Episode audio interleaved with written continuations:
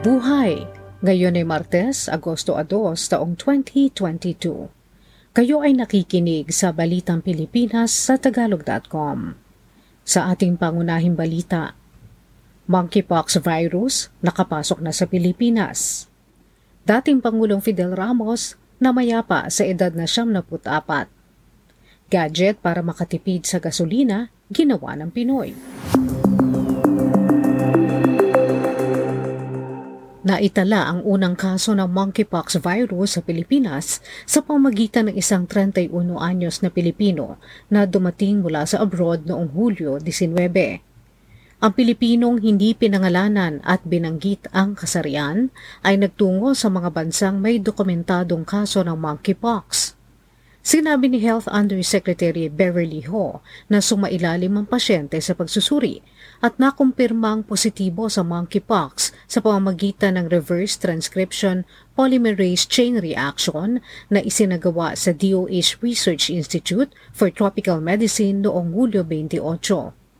Ang pasyente ay pinauwi na sa bahay at sumasa ilalim sa mahigpit na isolation at monitoring.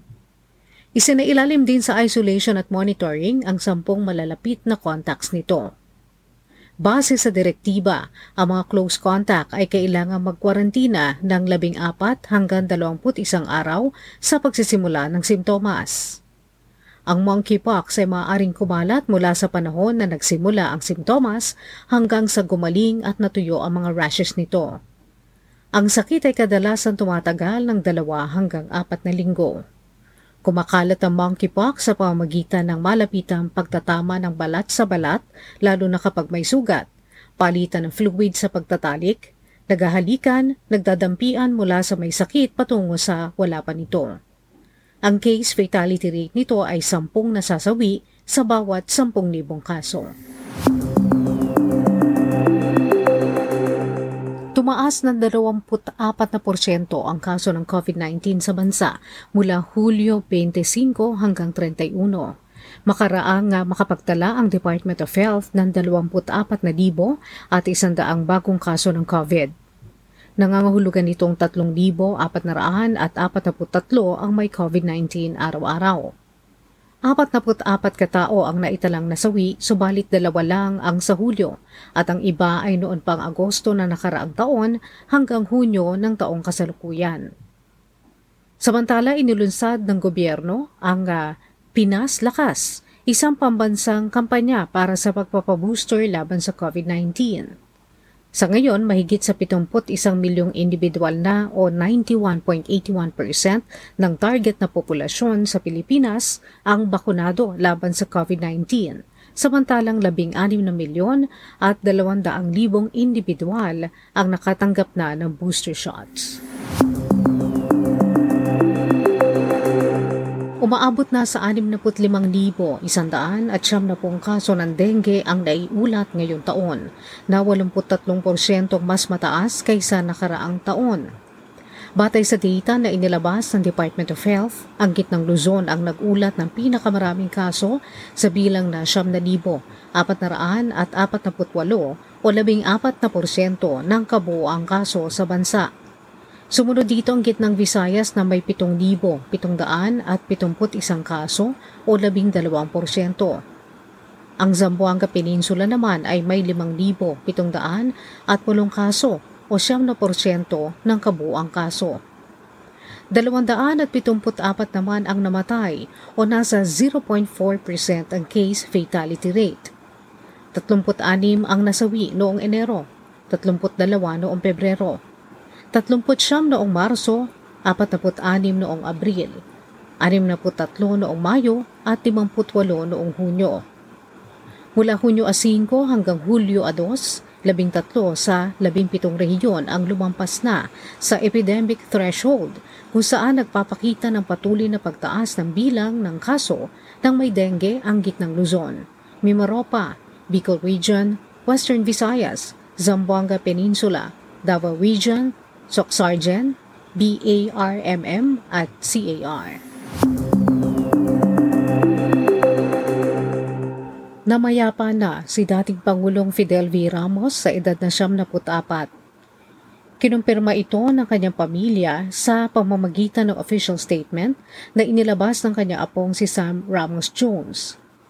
Inihayag na matagal ng aid ni Ramos na si Norman Legaspi na nasawi ang dating Pangulo sa Makati Medical Center. Si Ramos ay namuno sa bansa simula 1992 hanggang 1998 at nakatulong sa pagpapaunlad ng ekonomiya ng bansa pagkakaroon ng political stability at pakikipagkasundo sa mga rebelding komunista at Muslim. Isang military vice chief of staff noong panahon ni dating Pangulong Ferdinand Marcos Jr., naging imahe siya ng 1986 People Power nang talikuran niya ang diktadorya para tulungang maibalik ang demokrasya sa Pilipinas. Walang intensyon ang Pilipinas na muling sumali sa International Criminal Court o ICC ayon kay Pangulong Ferdinand Marcos Jr. Ginawa ni Marcos ang pahayag makaraang makipagpulong sa ilang miyembro ng gabinete para talakayin ang posisyon ng pamahalaan sa investigasyon ng ICC sa kampanya ng dating pamahalaan laban sa illegal na droga. Napag-alaman na magpapatuloy ang investigasyon ng ICC kaugnay na madugong war on drugs ng nakaraang administrasyon. Lumahok si Attorney Harry Roque, dating tagapagsalita ng Duterte administration, sa pakikipagpulong ni Marcos sa kanyang gabinete.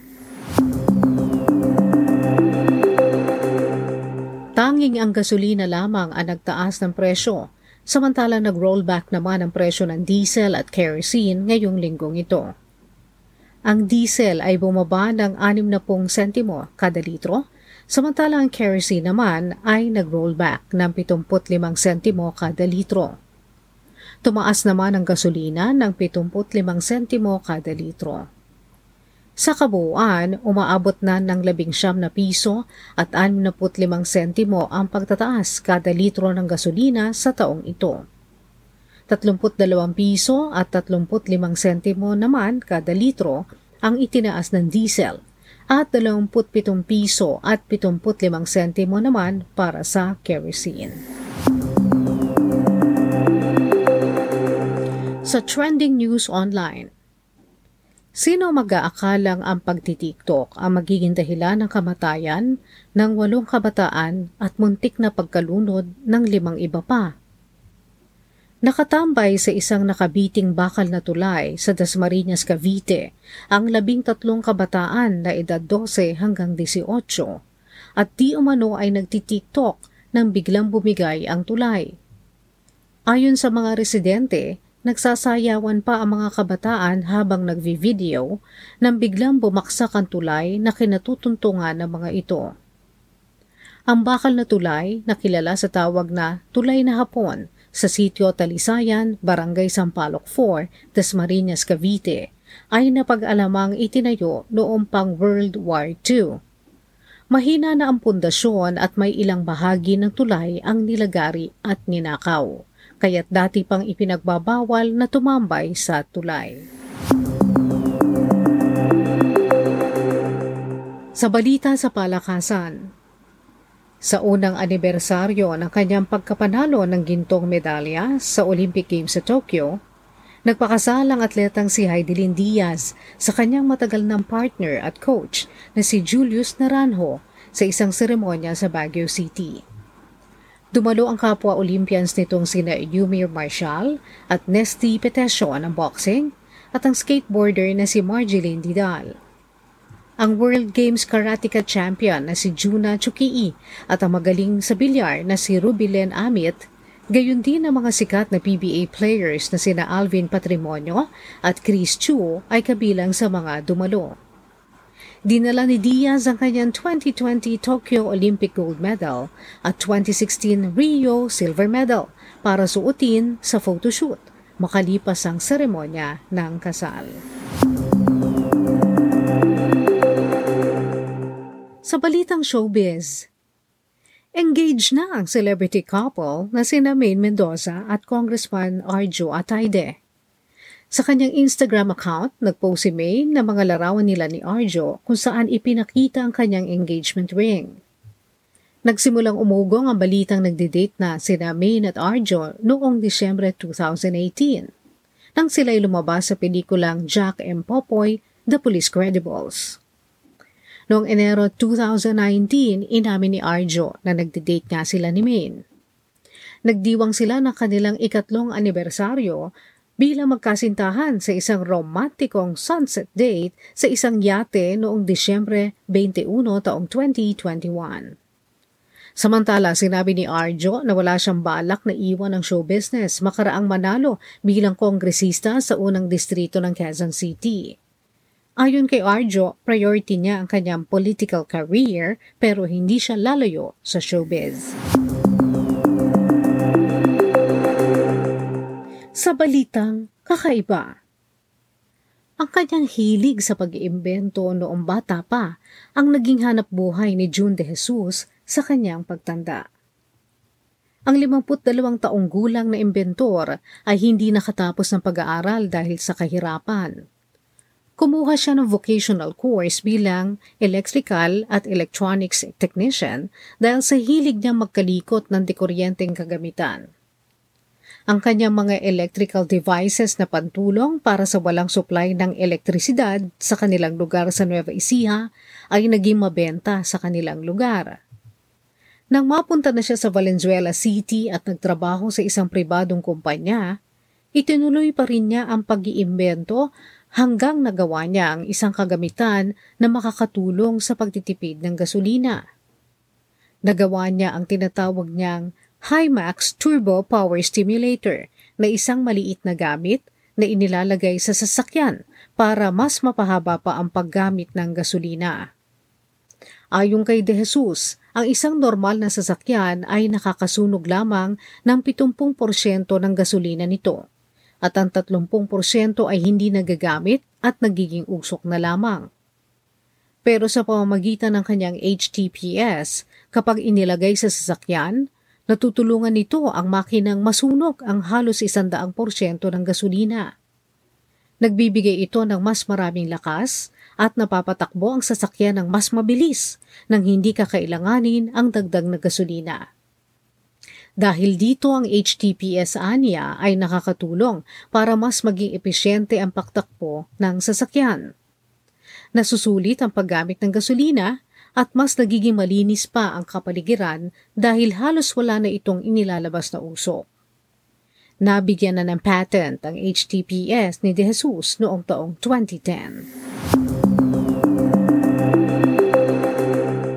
At yan ang kabuuan ng ating mga balita ngayong Agosto 2, taong 2022 para sa Tagalog.com. Basta sa balita, lagi kaming handa.